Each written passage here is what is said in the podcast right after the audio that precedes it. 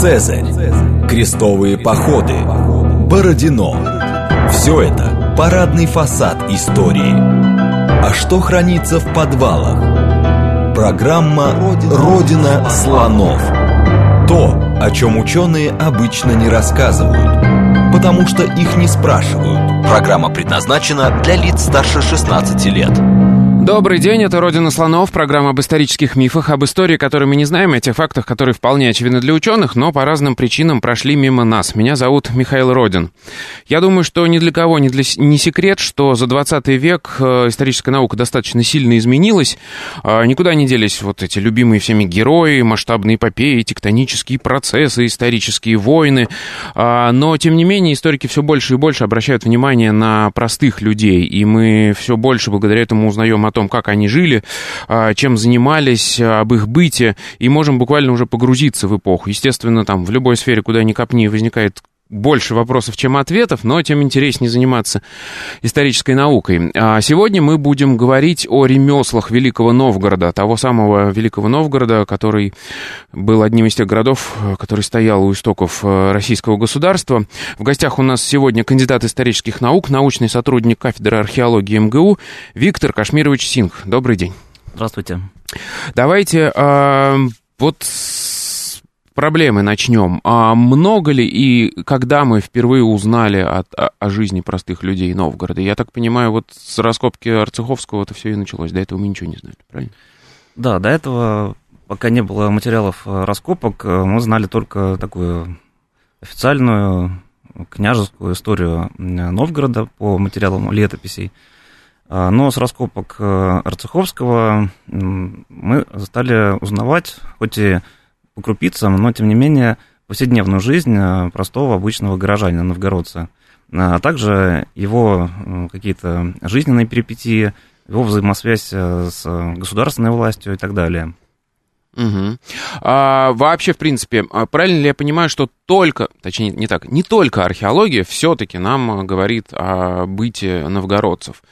Какой баланс у нас там? Письменных источников, изобразительных источников археологии? Ну, если мы говорим о, в данном случае о новгородском ремесле, а, то археология дает нам 99% сведений о а, этой сфере жизни средневековых людей – а, письменные источники, к сожалению, довольно скудные. Это в первую очередь летописи. А, в них мы только можем встретить упоминания о тех или иных ремесленниках, которые, как правило, погибли в каких-то военных столкновениях. Более поздние источники 15-16 века, переписные книги, гораздо подробнее рассказывают о составе ремесленного населения города – но это, опять же, не дает нам а, какого-то полного представления о развитии самого ремесла. Кроме а, такой вот дробной дифференциации и специализации. Тоже из лицевого летописного свода мы видим, как могли быть оснащены те или иные мастерские, но это тоже уже более поздние источники. Для нас, конечно, важнее западноевропейские э, трактаты, э, в частности,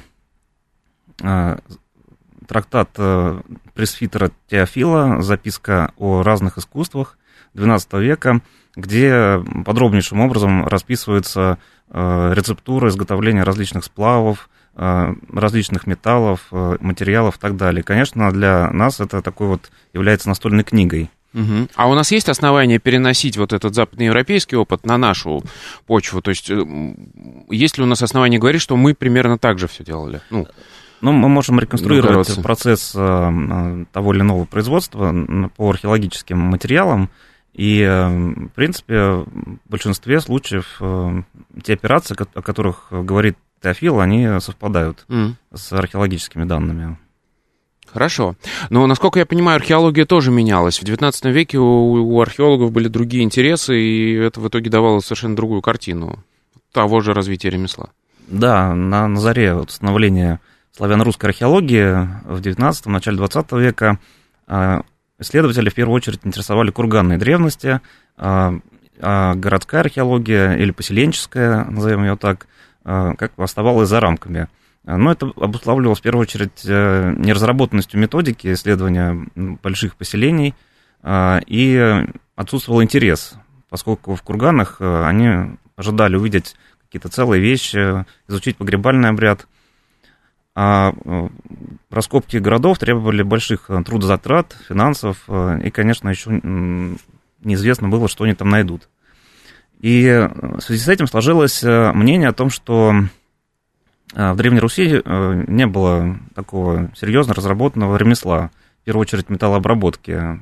Ученые считали, что это все были вещи привозные и импортные. Но с 30-е годы, когда развернулись широкомасштабные исследования древнерусских городов, стало, сразу же стало очевидно, что это совершенно не так практически э, в каждом городе, на каждом э, городище были обнаружены э, свидетельства многочисленных ремесел, очень высоко развитых, начиная вот с 9-10 века и продолжая ну, вот, до тех пор, пока существовали эти поселения. Угу. Но мы будем сегодня на новгородской археологии концентрироваться, правильно? Да, ну, новгородское, архе... новгородское ремесло, новгородская археология, оно как зеркало всей Древней Руси практически. Угу.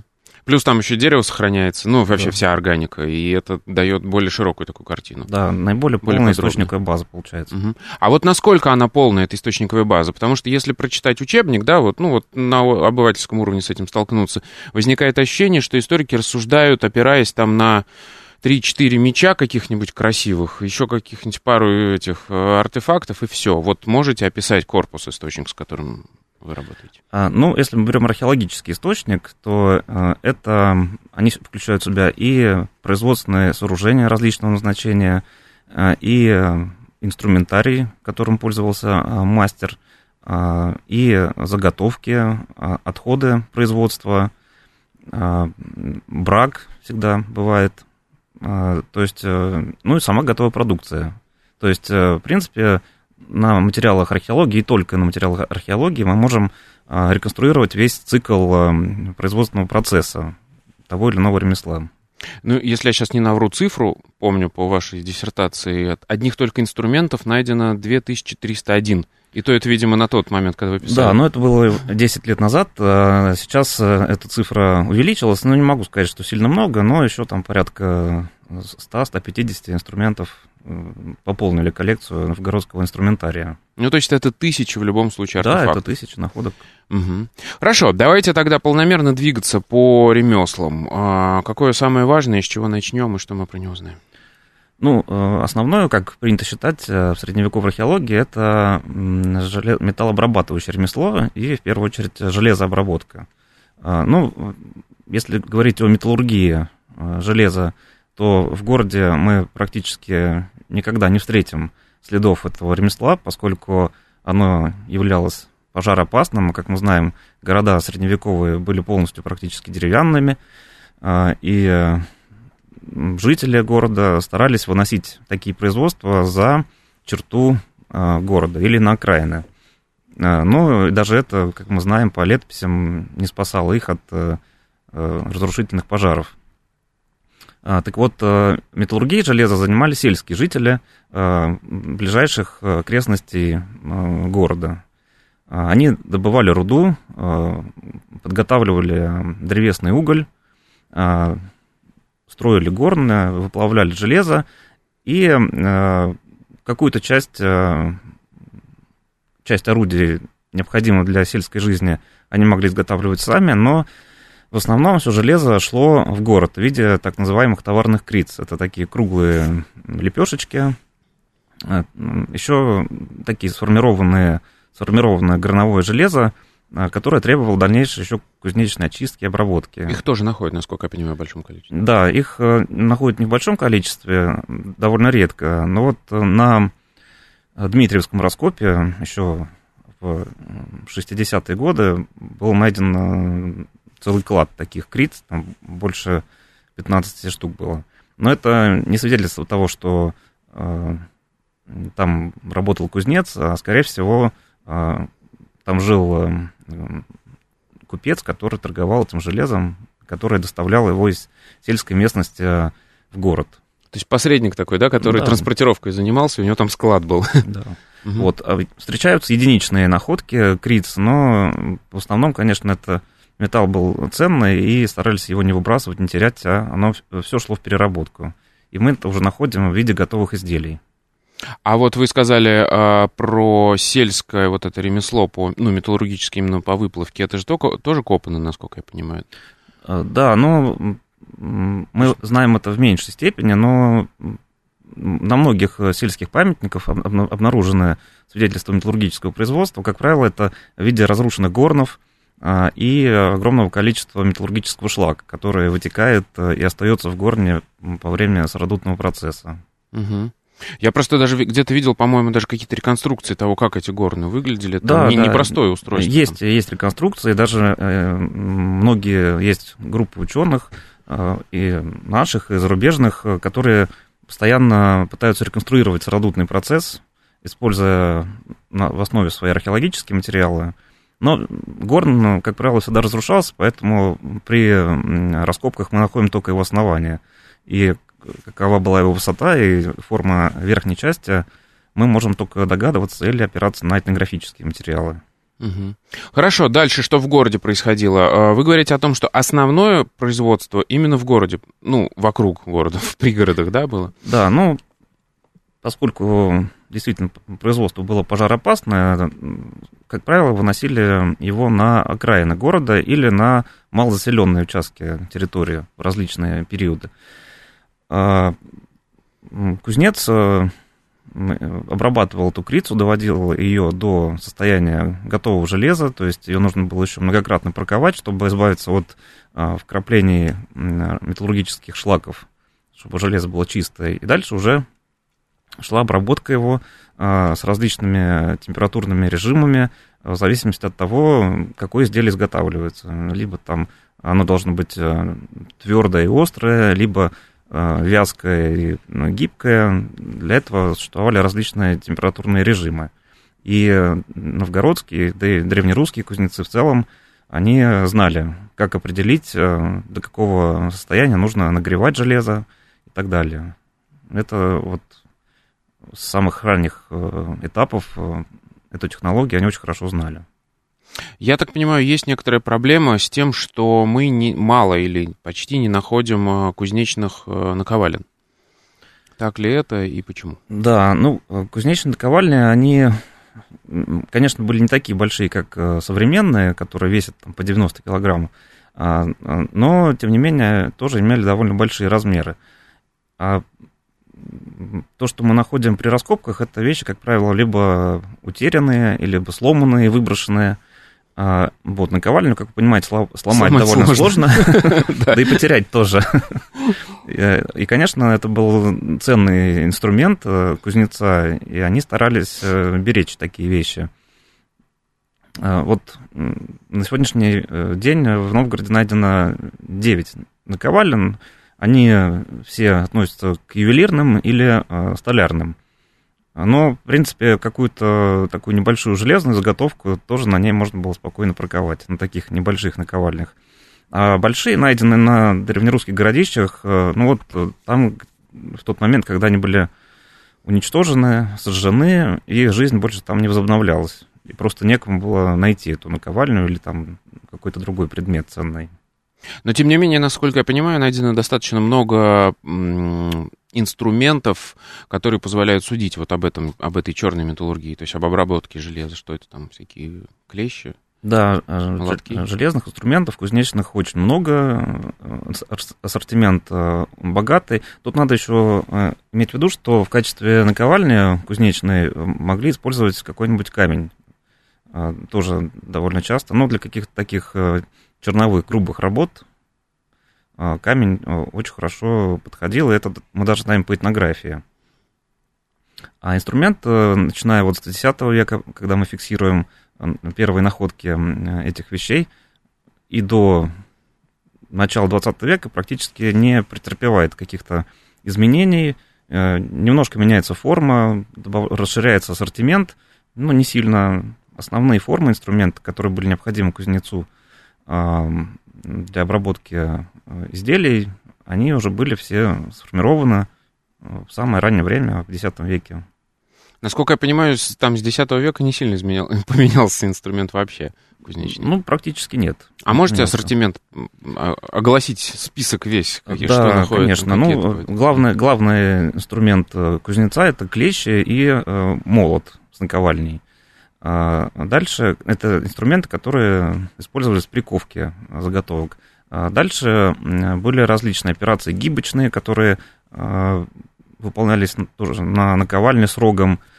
А, различные пробойники, зубила, которые были необходимы для уже дальнейшей обработки изделия, для пробивания а, отверстий в металле, для а, разрубания его. Ну, вот это как бы основные вещи. Для, скажем, изготовления проволоки использовались такие специальные приспособления, волочильные доски. Вот. Ну, в основном они, конечно, использовали для проволоки из цветных металлов, а, но могли и стальную проволоку тоже протягивать через глазки этой доски. Для тех самых кольчуг, подозреваю, да? Да, вполне возможно. Ну, как правило, железные, конечно, а, железную проволоку ковали, но могли, если она тонкая, то протягивать через а, глазки волочила. Угу. Хорошо, а вот, э, насколько я понимаю, вы же анализируете не только просто сами находки, но еще и контекст, в котором их нашли. И эта статистика тоже позволяет, ну, что-то там о бытовании, да, этих ремесел. Вот здесь насколько высока специализация была, вот именно черной металлургии такой в городе? Что мы можем про это сказать? Ну вот, э, к сожалению, за больше чем 85 лет э, исследования Новгорода мы таких вот четких э, мастерских где было бы все вот однозначно сказать, можно было сказать, что это кузнечная мастерская. Таких практически не найдено. Но по ассортименту, который мы находим в, при раскопках Новгорода, можно сказать, что специализация, дифференциация ремесла, она уже где-то с конца 11-12 века была довольно дробная. Хотя есть вот у меня предположение о том, что многие кузнецы могли быть мастерами-универсалами. Они могли изготовлять для себя э, как сами инструменты, так и различные предметы. Конечно, есть вещи, которые требуют каких-то особых навыков. Ну, скажем, для изготовления вот ножей, да, мастеру, конечно, проще специализироваться на одном предмете, поскольку он массовый, постоянно требуется в обиходе, а, и с, он узнает, какая технология изготовления и так далее. А, для а, гвоздочника тоже процесс у него такой стандартный, тоже, наверное, поэтому это и выделяется в такую специализацию отдельную. Но, тем не менее, каждый из этих мастеров мог производить какие-то другие вещи. То есть они не ограничивались э, на изготовлении только ножей или гвоздей, или там топоров и так далее. Ну, а какой-нибудь кузнечный конец найден или еще что-то? Вот, и, вот это вот интересно, то есть вот такая специализация. Нет, так, такого вот в топонимике э, города таких названий мы не знаем. А, и по археологии проследить не можем. Вообще кузнечных мастерских э, на территории города единичные угу. вещи. Как правило, как я сказал, это все выносилось на окраины. А они изучены э, не так хорошо. Вообще, надо сказать, что Новгород за более чем 85 лет исследований изучен меньше, чем на 5%. А, поэтому все еще, как говорится, лежит в земле и требует своих исследователей. То есть полную картину мы еще не видим? Не видим, но уже потому, что раскопано, мы можем довольно точно представить себе схему развития древнерусского ремесла. Вот другое ремесло, про ювелирку. Я так понимаю, там совсем все интересно, потому что вот этого много найдено. И по всему городу. Да, ювелирное ремесло, э, литейное, э, его следы встречаются практически на каждой усадьбе э, в любой части города, вот, который мы исследуем – повсеместно. Ну, дело в том, что оно тоже, конечно, пожароопасно, но не такое, как э, э, кузнечное, не требует э, высоких температур. Ну и следы его ну, гораздо более обширные. Во-первых, это плавильные сосуды, так называемые тигли, в которых металл расплавляли, смешивали. На каждой усадьбе хоть несколько фрагментов тиглей, но будет. Но, как правило, это все встречается в комплексах вместе с инструментами, с литейными формами, с выплесками цветного металла. И вот локализовать ювелирные мастерские в городе удается гораздо проще и чаще. Ну, вот самый яркий пример – это знаменитая усадьба новгородского художника Алексея Гречина, где, который жил в XII веке, в конце XII века, и был мастером-иконописцем.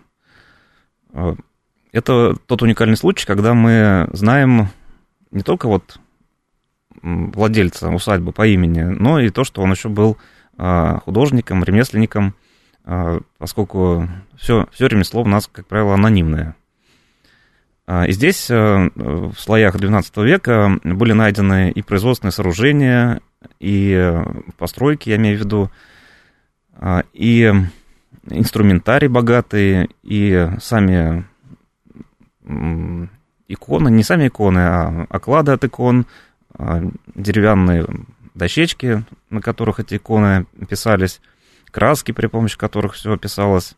То есть весь комплекс находок. И все это еще дополнялось берестяными грамотами, а, адресованными Гречину, с заказами на изготовление тех самых икон. Это, конечно, вот самый богатейший комплекс, связанный с ювелирным производством. Там найдена ртуть, которая использовалась для золочения икон и многое-много другое, различные минералы. Вот это все опубликовано в отдельной книжке «Усадьба новгородского художника». Но и на других усадьбах э, встречаются... А подождите, а там, я правильно понимаю, mm-hmm. что там вот ювелирка, она связана с тем, что нужно было иконы украшать? А, то есть это какие-то там детали э, украшения? Да, но там э, прослежено несколько этапов ювелирного производства. В XII веке там довольно долго, до Гречина еще существовала бубенчиковая мастерская – а, там прям штамповали эти бубенчики, пуговицы. И по данным Центра хронологии она существовала примерно 60 лет. А, то есть э, это, по крайней мере, два поколения ремесленников там трудилось на изготовлении этих бубенчиков. То есть, получается, он купил какую-то усадьбу, где уже было ремесло, или как? Ну, ну, возможно, непонятно. он ее не купил, а это были просто его какие-то угу. родственники. Угу. Тоже не всегда мы можем установить родственные связи, хотя с Гречином все довольно очевидно. Просто есть такая точка зрения, что характер новгородского ремесла был наследственный. То есть э, дети занимались э, работой своих отцов и так далее. Но э, это нельзя, нельзя об этом говорить однозначно, поскольку бывают такие мастерские, которые фиксируются только на протяжении одного поколения и все. А вот здесь как раз вопрос. Если мы говорим про Гречину, про самого, про его усадьбу, его времени, а, получается, это же какое-то, ну, супер универсальное производство. Здесь тебе и рисуют, а, и оклады делают, и ювелирные украшения для этого всего. Это он один делал, или это какая-то мастерская, где какие-то подмастерья у него? Нет, нет, конечно, он был не один, у него были помощники, подмастерья, а, которые каждый выполнял какую-то свою определенную функцию. Ну вот э, сам Гречин, видимо, он занимался именно росписью э, мы знаем, что он расписал знаменитую церковь Спас на Нередице, э, ну, его группа, скажем так, Гречина. Э, кто-то занимался изготовлением э, окладов для икон, кто-то делал дощечки и так далее. То есть там работала такая целая бригада мастеров, которые каждый занимался вот каким-то своим отдельным делом. Такая мануфактурка небольшая, да, да и, и, иконописная. А, Хорошо, вы сказали, что на других усадьбах тоже. Вот для меня прям это загадка. Вы говорите, что почти на каждой усадьбе есть э, следы ювелирного производства. Представляется себе такой город мастеров, при том, что ведь нас, ну вот мое обывательское мнение, что ювелирка это более тонкая, более сложная работа даже, чем обычная кузнечная. Здесь наоборот, все как так может? Ну, дело в том, что мы не можем сказать, что вот на, на каждой усадьбе там с 10 по 15 века это ремесло фиксируется, скажем, на одной э, мы видим это в X веке, на другой в XII, на другой там в XIII, вот. XV. Угу. То есть вот на протяжении жизни всей усадьбы так или иначе эти следы встречаются. То есть хозяева могли меняться, да. люди могли вдруг начать там заниматься этим. Да. Вот. Поскольку это все были усадьбы новгородских бояр, землевладельцев, на их усадьбах работали вот различные ремесленники, и они могли просто задержать их у себя на усадьбах. Отлично. Это программа «Родина слонов». Мы сегодня говорим о ремесле Великого Новгорода. После новостей вернемся. Программа «Родина слонов». То, о чем ученые обычно не рассказывают, потому что их не спрашивают. Еще раз добрый день, это «Родина слонов», меня зовут Михаил Родин. В гостях у нас сегодня Виктор Кашмирович Синг. Мы говорим о ремесле Великого Новгорода. Вот остановились мы на ювелирном производстве. А, возникает вопрос, откуда а, новгородские ювелиры брали материал для своего производства? А, ну вот отличие от а, железообработки, где имеются собственные рудные источники, цветная металлообработка а, в, древне, в древнерусское время их не имела, и поэтому а, весь цветной драгоценный металл поступал а, на эту территорию а, в основном из Западной Европы, а в раннее время, в 9-11 веках, из Арабского Востока в виде серебра, арабских монет. Ну вот, если говорить о свинце, олове и меди, это все в больших количествах поступало из западноевропейских городов посред... при посредничестве Ганзейского союза. А, и у нас есть этому свидетельство. Вот буквально несколько лет назад при раскопках э, в прибрежной части а, Волхова э, была, было обнаружено несколько слитков. Два больших э, слитка, один весом 14, другой 18 килограммов, такой так называемой черновой меди, которая отливалась в Европе и в, в горных прям месторождениях и поставлялось в бочках на кораблях э, на территорию э, Древней Руси. Как правило, через Новгород это шло все, поскольку он э, являлся таким вот местом, где пересекались торговые пути. А дальше уже в городе эти слитки рубились, переплавлялись, очищались, и уже из них отливали готовые изделия. Угу. А я так понимаю, что рядом с ювелирными находятся еще разные ремесла, да, потому что ювелир, любое ювелирное украшение такое сложное, компоновочное, что ли, изделие. Да. Ну вот, э, как правило, наиболее часто э, вместе с ювелирными э, мастерскими встречаются косторезные и мастерские по обработке янтаря. А, это могли быть э, как бы отдельные, собственно, независимые э, производства, либо они могли сочетать в себе элементы всех этих операций. Но вот э, если говорить о косторезном ремесле, то оно фиксируется в первую очередь по отходам производства. Это кости крупного и мелкого рогатого домашнего скота и рога лося и оленя. Вот Основное, основное изделие это рукояти ножей, а других каких-то орудий, а, а, гребни. И они всегда делались из рога. Ну и различные накладки какие-то, которые украшали детали мебели или одежды и так далее. Вот, они зачастую сопровождались и ювелирными мастерскими. Скажем, кто-то заказал себе костяную иконку, вот, ее нужно было править еще какой-нибудь золотой или серебряный оклад. А, ну, вот это мастер мог э, эти, э, эти операции производить в одной мастерской. Я так понимаю, что еще особо инструменты отличают косторезные мастерские. Ну, здесь, э, в принципе, у него инструментарий не особо велик. В первую очередь должен быть нож, пила. Если какая-то крупная кость, то и топор. Различные резцы, в том числе циркульные. Э, очень многие костяные орудия имеют на себе такие костян... Э, циркульные орнаменты. Вот такие инструменты мы тоже находим. Сверла, напильники. Вот это набор костореза. А янтарь, вот вы упомянули, что отдельный почему-то обработка янтаря, это как-то по-другому делается? Ну, не так много мы знаем мастерских по обработке янтаря. Вот, в частности, на Федоровском раскопе было прям Э, огромное количество э, найден янтаря и э, бусин, изготовленных из него. Ну, тоже это как бы, наверное, связано с какой-то ювелирной деятельностью, это все-таки украшения. Они сочетались вместе с производственной ювелирной мастерской. Вот. Тут тоже примерно те же самые инструменты, которые и в косторезном ремесле требуются. Это напильник, сверло, вот, точильный камень, там шлифовальный, чтобы довести находку до красивого состояния. Насколько я понимаю, самый главный э, материал для средневековья и средневековой Руси в частности это дерево. И вот уж в чем в чем, а в деревообработке были сильные люди. Причем, я так понимаю, поголовное все население Новгорода. Да, ну не только Новгорода, а вообще всей Древней Руси, поскольку все, вся жизнь э, средневекового человека заточена была в дереве. Это были и дома, и улицы, и вся домашняя утварь Э, все делалось практически все из дерева. Э, и здесь, э, конечно, Новгород является такой кладезью для изучения этого ремесла.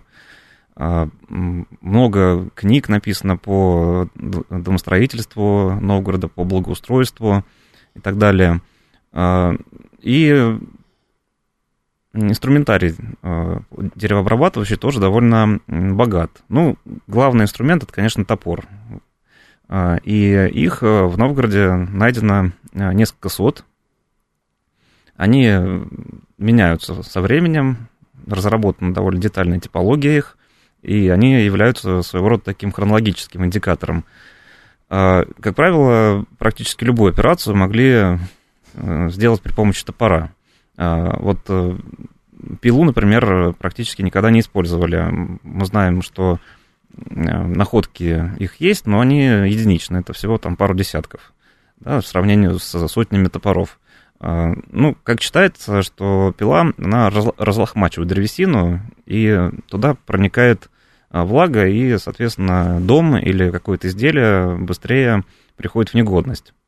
В основном э, рубили топором, долотом, теслом – а, эти инструменты оставляли такие ровные сколы, где не было никаких пор для доступа влаги. А, ну и инструменты для обработки дерева тоже были многочисленные. Это резцы а, для изготовления посуды, токарный станок, в общем, а вот про токарный станок, да, расскажите, потому что, ну, как бы неочевидна, мне кажется, история, что уже там в десятом где-нибудь веке в Новгороде существовали токарные станки. Как они выглядели предположительно, и что мы от них находим, как с ними работали?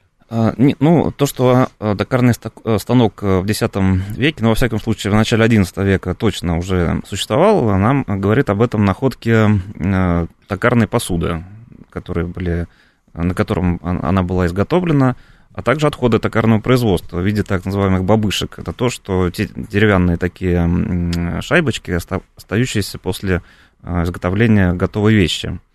А, ну, выглядел он примерно как и современный токарный станок, только единственное, что привод у него был ножной. А, закреплялась к педали, подвязывалась веревка, и э, движением ноги бобина вращалась э, вперед и назад. И мастер резцом, работая резцом, вырезал э, необходимый ему предмет. Э, там чашу, сосуд какую-то, тарелку э, или что угодно. Вот такие резцы найдены. Даже вот недавно мы атрибутировали один инструмент, который как раз, видимо, использовался для такого токарного станка. Он имел два резца, и, видимо, при вращении в одну сторону работали одной частью резца, при вращении в другую его разворачивали и вырезали другую часть э, изделия. Э, ну, очень, конечно, отличается в этом плане 12 э, век, вещи 12 века, поскольку они, как правило, всегда украшались различной резьбой. Это и рукоятки ложек, и детали саней, ну, все что угодно. Там деревянные резные колонны, но, правда, это более раннего времени – почему-то вот э, именно на 12 век приходится такой вот, э, такая эстетика средневековых новгородцев. Mm-hmm. Ну, конечно, это есть и в более раннее время, и в более позднее, но в 12 веке это как такой расцвет происходит. Просто всего это очень много. Так, хорошо. А еще, э, я правильно понимаю, что вот деревообрабатывающее, это вот действительно вот на каждой усадьбе есть, причем в любом времени? А, ну, конечно.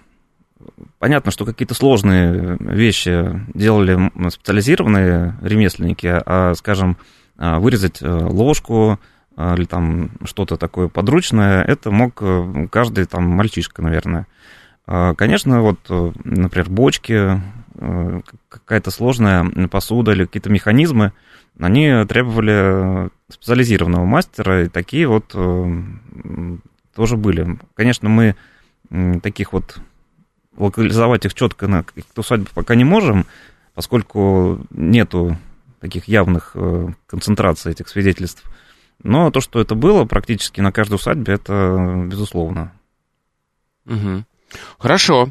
Идем дальше. А, насколько я понимаю, ну, по материалам, да, пойдем. Кожа тоже а, распространенный, да и сейчас, в общем, а, материал, но в средневековье гораздо более распространенный. Что с ней делали, как и какая была специализация? Да, кожа после дерева, наверное, это самый распространенный, самый распространенный материал, который мы находим при раскопках. Ну и в основном, конечно, мы находим детали обуви. А, в Новгороде, кстати говоря, есть э, район э, Кожевники, это северная часть Неревского конца, а, где, видимо, выделывали сами шкуры, поскольку это такое довольно неприятное э, с точки зрения ароматов эм, производство и требующее проточной воды. А, и оно как раз было расположено уже за городом, где Волхов вытекал из города, и там они могли сливать все эти нечистоты, и выделывать э, шкуры. И там обнаружены и специальные сооружения для вымачивания шкур. А в самом же городе на усадьбах было сосредоточено сапожное производство, где изготавливали ремонтировали обувь. Это были туфли, поршни, сапоги, полусапожки, различные кожаные изделия, ножны, кожаные мечи и так далее. Вот мы знаем, что в Новгороде, да и вообще, я думаю, что в древнерусских городах население все ходило поголовно в кожаную обувь, поскольку в лаптях там было просто не пройти.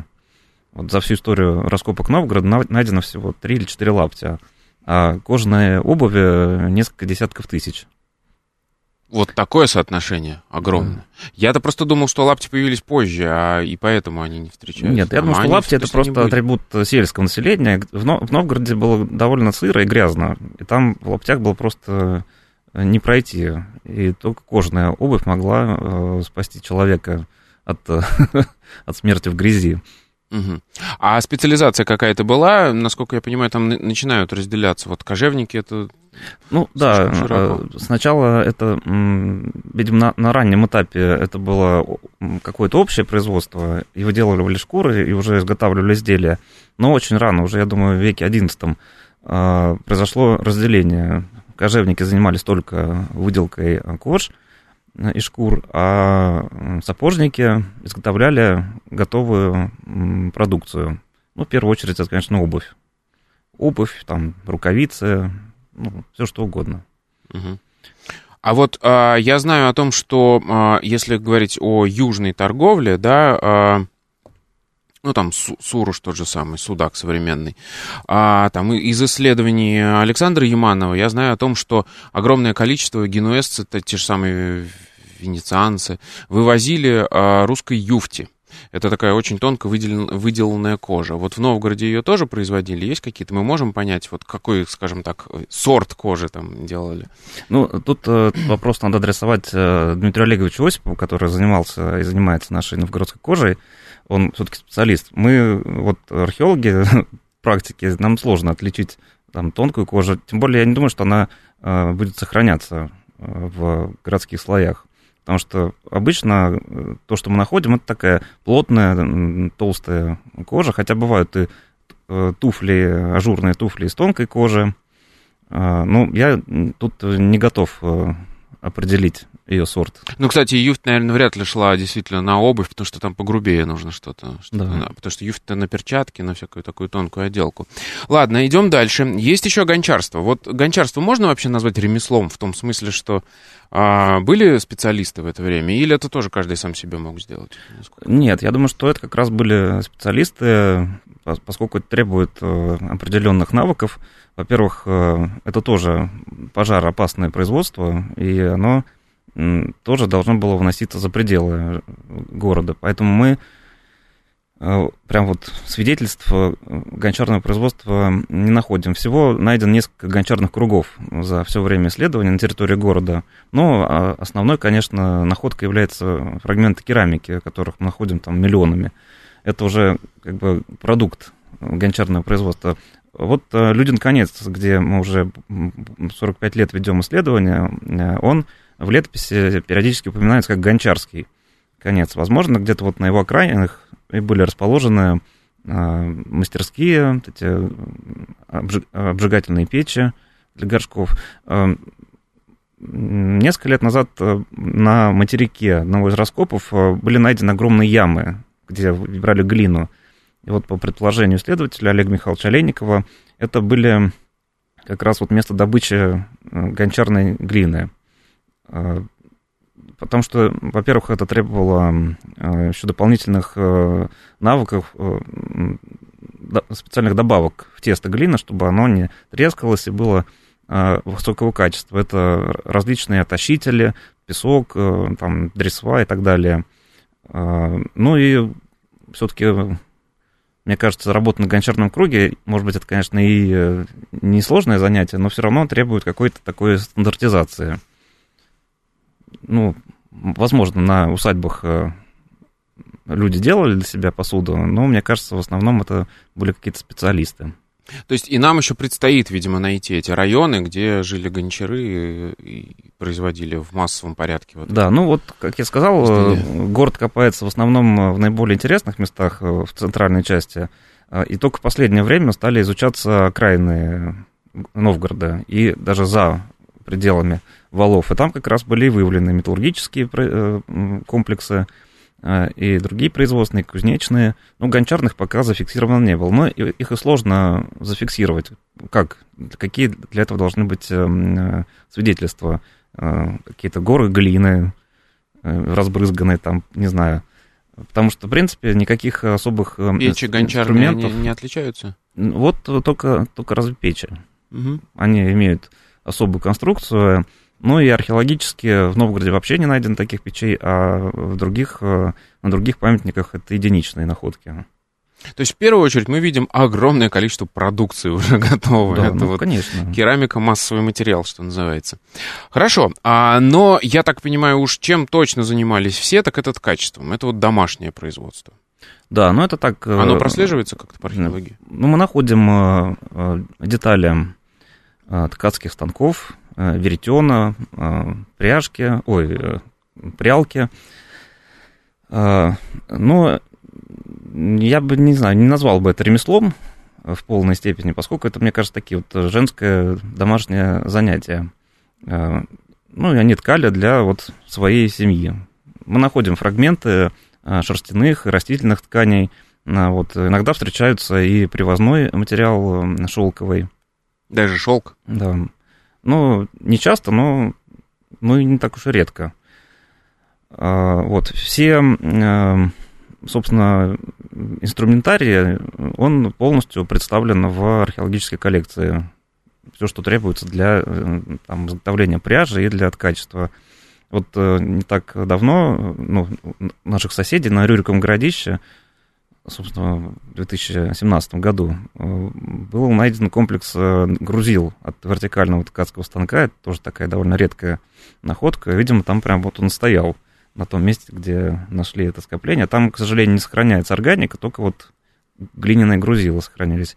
Вот, в Новгороде тоже есть глиняные грузила, но уже в более позднее время. Там могли использовать и каменные грузила, э, различные детали ткацкого станка, юрки, челноки и так далее. Просто вот можно собрать весь ткацкий станок, но такого целого, чтобы развала, ну, пока еще не нашли. А какую, какую, какой материал чаще всего использовали? Вот мы говорим шерсть, э, лен, ну, видимо, в первую очередь. Ну, mm-hmm. шелк это, видимо, совсем там пришить какое-нибудь украшение. А вот в основном, что мы можем по археологии сказать? Или не дает нам археология этой возможности? Нет, да, это в основном шерстяные ткани и э, там льняные, конопляные. А насколько они могли быть вот благодаря этой технологии тонко выделены, вы, ну, тонкие ткани? Они могли быть вполне быть очень тонко выделены в зависимости от назначения этой ткани. Если это какой-то должен быть мешок, то там, конечно, будет грубая э, ткань. Если это детали одежды, там, конечно, уже ткань выделенная, выделанная, тонкая, аккуратная, иногда с узорами встречается, с вышивкой. То есть тут все зависело от назначения вещи, из которой, из какой ткани ее изготавливали. Хорошо, мы подходим к концу и можем, наверное, сейчас подвести некий итог, да, резюме. Есть, а, можете ли вы выделить какие-то вот этапы, вот описать хронологически в весь период развития новгородского ремесла? Когда он начался, с чего он начался, как он изменялся? А. Оно, а, ремесло. Ну, э, тут можно выделить несколько этапов. Э, собственно, э, изначально, вот в самом начале существования, появления Новгорода, мы видим различные примеры ремесленного производства, но оно все было для себя. То есть вот на каждой усадьбе люди могли для себя какие-то вещи изготовлять. Технология была более сложная, это вот хорошо прослеживается на ножах, кстати говоря. А, сначала более сложная технология, требующая гораздо больших а, трудозатрат. А, со временем, когда население города начинает расти, потребности тоже у людей возрастают, люди начинают работать на рынок. И уже технология изготовления ножей упрощается. Это уже не там трехслойный пакет, а наварка стальная. Э, и дальше как бы, этот процесс э, вот, э, идет уже на увеличение количества и вынужденное ухудшение качества изделий. А, но были такие мастера, которые, скажем, оружейники, да, там, кольчужники. Это предмет дорогой, и они вот только этим вот и занимались. И, конечно, качество должно было всегда быть на высоком уровне. Но вещь была дорогая. А, соответственно, вот если в раннее время мы видим а, развитие ремесла, а, такой вот домашний характер, потом с 12 примерно века начинается работа на рынок. Ну, это в, ну, в тех категориях, когда мы, речь идет о массовых каких-то вещах массового потребления. Ну и, с другой стороны, надо сказать, что это было ремесло носило вотчинный характер, а, то есть э, могли быть э, усадьбы ремесленников, и в последующем так оно и будет. А, а в раннее время это усадьбы новгородских землевладельцев, на усадьбах которых работали и жили те или иные ремесленники. Вот. И в последующем уже там к если говорить о конце новгородской независимости, о конце 15 века, там уже э, мы наблюдаем больше таких отдельных э, ремесленников, э, точнее, ремесло сопровождается больше такой дифференциацией, э, больше специалистов. Их насчитывается порядка 200-250 специ- специальностей различных на это, на это время – и уже мы видим усадьбы ремесленников, то есть, что это не какой-то там боярин или землевладелец, а вот э, есть усадьба, где вот все э, э, заточено, как говорится, под э, то или иное ремесло. Ну вот, наверное, это такой основной итог. А насколько я понимаю, на Новгород очень слабо сказалось, на, Нов- на новгородском ремесле очень слабо сказалась монгольская ига. Да, в отличие от э, южно-русских земель, Э, Новгород, э, на Новгород оно не оказало практически никакого влияния. Ну, разве что, не знаю, ничего не изменилось. Оно продолжало развиваться вот в своем ключе. Там, скажем, если Южной Руси была потеряна техника литья на выплеск, да, в Новгороде она сохранялась. И даже, более того, насколько я понимаю, в 13-14 веках такой своеобразный расцвет происходит. Да, это, это, собственно, самый расцвет Новгорода и ремесла новгородского. 13, 14 и 15 век. А, хорошо. Спасибо вам большое. А, у нас в гостях сегодня был а, Виктор Кашмирович Синг. Мы говорили о новгородском ремесле. Благодарю вас за интересный рассказ. Я хотел бы сделать небольшой анонс, потому что у нас 17 а, числа будет специальный выпуск программы «Родина слонов». Георгий Карпюк со своими аспирантами и студентами готовит какое-то чудо уникальное. Я даже не знаю, как назвать этот формат. Это будет что-то вроде то ли радиоспектакль, то ли лекция на несколько голосов. А, он будет рассказывать про анабасис ксенофонта. И за эту программу мы как бы и послушаем и цитаты из этого произведения, и про самого ксенофонта узнаем, и вообще про все это сочинение.